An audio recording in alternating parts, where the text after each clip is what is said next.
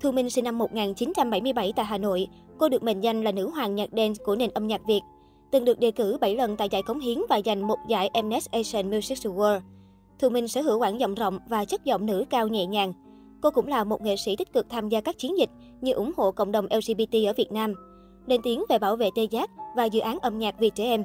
Bước ngoặt lớn nhất của Thu Minh trong sự nghiệp âm nhạc là sự thành công của những bài hát như Nhớ Anh, album Thiên đàng với chuông gió, Bóng mây qua thềm, Mong anh về, bài Đường cong, Bay, Taxi, Xin trong album Body Language đã tiên phong mở đường cho trào lưu nhạc đen chuyên nghiệp ở Việt Nam. Thu Minh trở thành quán quân của bước nhảy Hoàng Vũ năm 2011. Tuy nhiên, ngay sau đó, tiết mục của cô bị tố là có sự trùng lập về ý tưởng người thợ săn con chim. Trang phục biểu diễn với bài nhảy của hai vũ công Bulgari nổi tiếng thế giới là Masko Nikov và Julia Zagorichenko. Trước scandal này, nữ hoàng nhạc đen cho hay cô nảy ra ý tưởng về bài nhảy sau một chuyến đi chơi tại Thảo Cầm Viên. Các giám khảo là Khánh Thi và Chí Anh đều lên tiếng bên vực Thu Minh. Họ cho rằng nếu kết tội Thu Minh đạo bài nhảy thì quá oan ức cho cô. Ngày 20 tháng 4 năm 2012, Thu Minh biểu diễn trong chương trình Ngàn sao hội tụ tại thành phố Hồ Chí Minh. Cô diện một chiếc áo trắng có những đường cắt xẻ táo bạo và không mặc nội y. Trong lúc trình diễn, nữ ca sĩ vô tình để lộ một phần ngực. Giữa tháng 5 năm 2012, Sở Văn hóa Thể thao và Du lịch thành phố Hồ Chí Minh quyết định xử phạt nữ ca sĩ 3,5 triệu đồng. Sau sự việc, Thu Minh thừa nhận, sơ suất của tôi là đã chọn cho mình một trang phục không an toàn để trình diễn, chứ không hẳn là phản cảm. Năm 2012, với sự hướng dẫn của Thu Minh, Hương Tràm đăng quang ngôi vị cao nhất của cuộc thi The Voice 2012. Tuy nhiên, sau khi rời cuộc thi, mối quan hệ giữa cả hai đã rạn nứt. Trong một bài phỏng vấn, giọng ca đường công giận dỗi nói, Hương Tràm có liên lạc với tôi đâu mà tôi giúp đỡ. Lời nói của Thu Minh khiến giọng ca xứ nghệ Phật ý. Cô chia sẻ một status dài trên trang cá nhân, giải thích lý do không gần gũi huấn luyện viên cũ. Trong đó có việc cô không được Thu Minh mời tham gia đêm nhạc riêng. Hương Tràm còn nói thêm, cô không giỏi nịnh nọt để lấy lòng Thu Minh. Trước phản ứng của học trò cũ, Thu Minh nói rằng, im lặng là điều cuối cùng tôi có thể làm cho Hương Tràm. Cô còn tuyên bố, Trúc Nhân là học trò duy nhất của tôi. Sau này, quán quân The Voice 2012 nhiều lần đánh tiếng xin lỗi Thu Minh, nhưng cô vẫn giữ thái độ im lặng và xa cách. Dù được Thu Minh tuyên bố là học trò duy nhất, nhưng trong một cuộc trò chuyện với truyền thông, Trúc Nhân lại khẳng định nữ ca sĩ không nhiều dắt anh trong sự nghiệp. Lời tuyên bố này của giọng ca 4 chữ lắm khiến nhiều người bất ngờ. Giữa lúc khán giả đổ xô vào chỉ trích Trúc Nhân, Thu Minh đã lên tiếng giải nguy cho học trò. Cô chia sẻ trên trang cá nhân, Thằng quỷ này, cái tật thẳng thắn kiểu đanh đá, thiếu điềm đạm, không bình tĩnh, nói hoài không sửa, giờ ôm đầu máu rồi thấy chưa? Chưa nhé, bớt khùng đi. Đồng ý là làm nghệ thuật thì phải thế mới có những phút giây thăng hoa và cá tính riêng biệt để đạt được thành công và giải thưởng như bây giờ. Nhưng hưng phấn quá mà không kiểm soát được lời nói của mình thì lỗ đầu nhé cưng.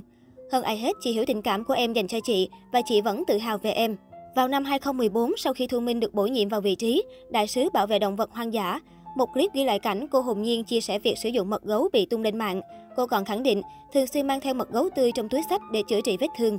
Trước phản ứng mạnh mẽ của công chúng, Thu Minh cho biết đoạn clip trên được quay vào năm 2011 khi cô chỉ quan tâm và có sự hiểu biết hạn hẹp trong phạm vi chuyên môn ca hát của bản thân. Nữ ca sĩ khẳng định, tôi của ngày hôm nay đã trưởng thành và nhận thức được điều gì đúng sai.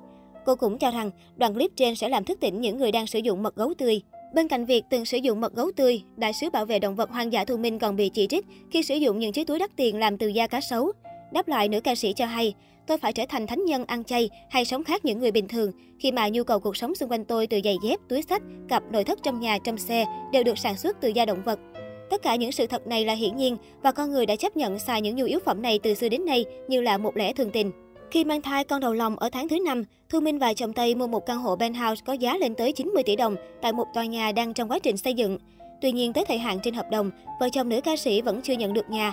Cặp đôi đã quyết định khởi kiện chủ đầu tư và đòi tiền đền bù. Sau khi lùm xùm trên mặt báo, vụ việc không được nhắc tới nữa. Có thông tin, hai bên đã chọn cách giải quyết trong im lặng và không công bố với truyền thông. Tuy nhiên, Thu Minh không lên tiếng về tin đồn này. Năm 2016, vợ chồng Thu Minh bị một tài khoản Facebook tố cáo nợ các doanh nghiệp gỗ của Việt Nam hàng trăm tỷ đồng và luôn tìm cách từ chối thanh toán. Đáp lại, nữ ca sĩ khẳng định đó là thông tin bị đặt. Tuy nhiên, chủ tài khoản Facebook tố Thu Minh khẳng định thông tin anh đưa ra là hoàn toàn đúng sự thật.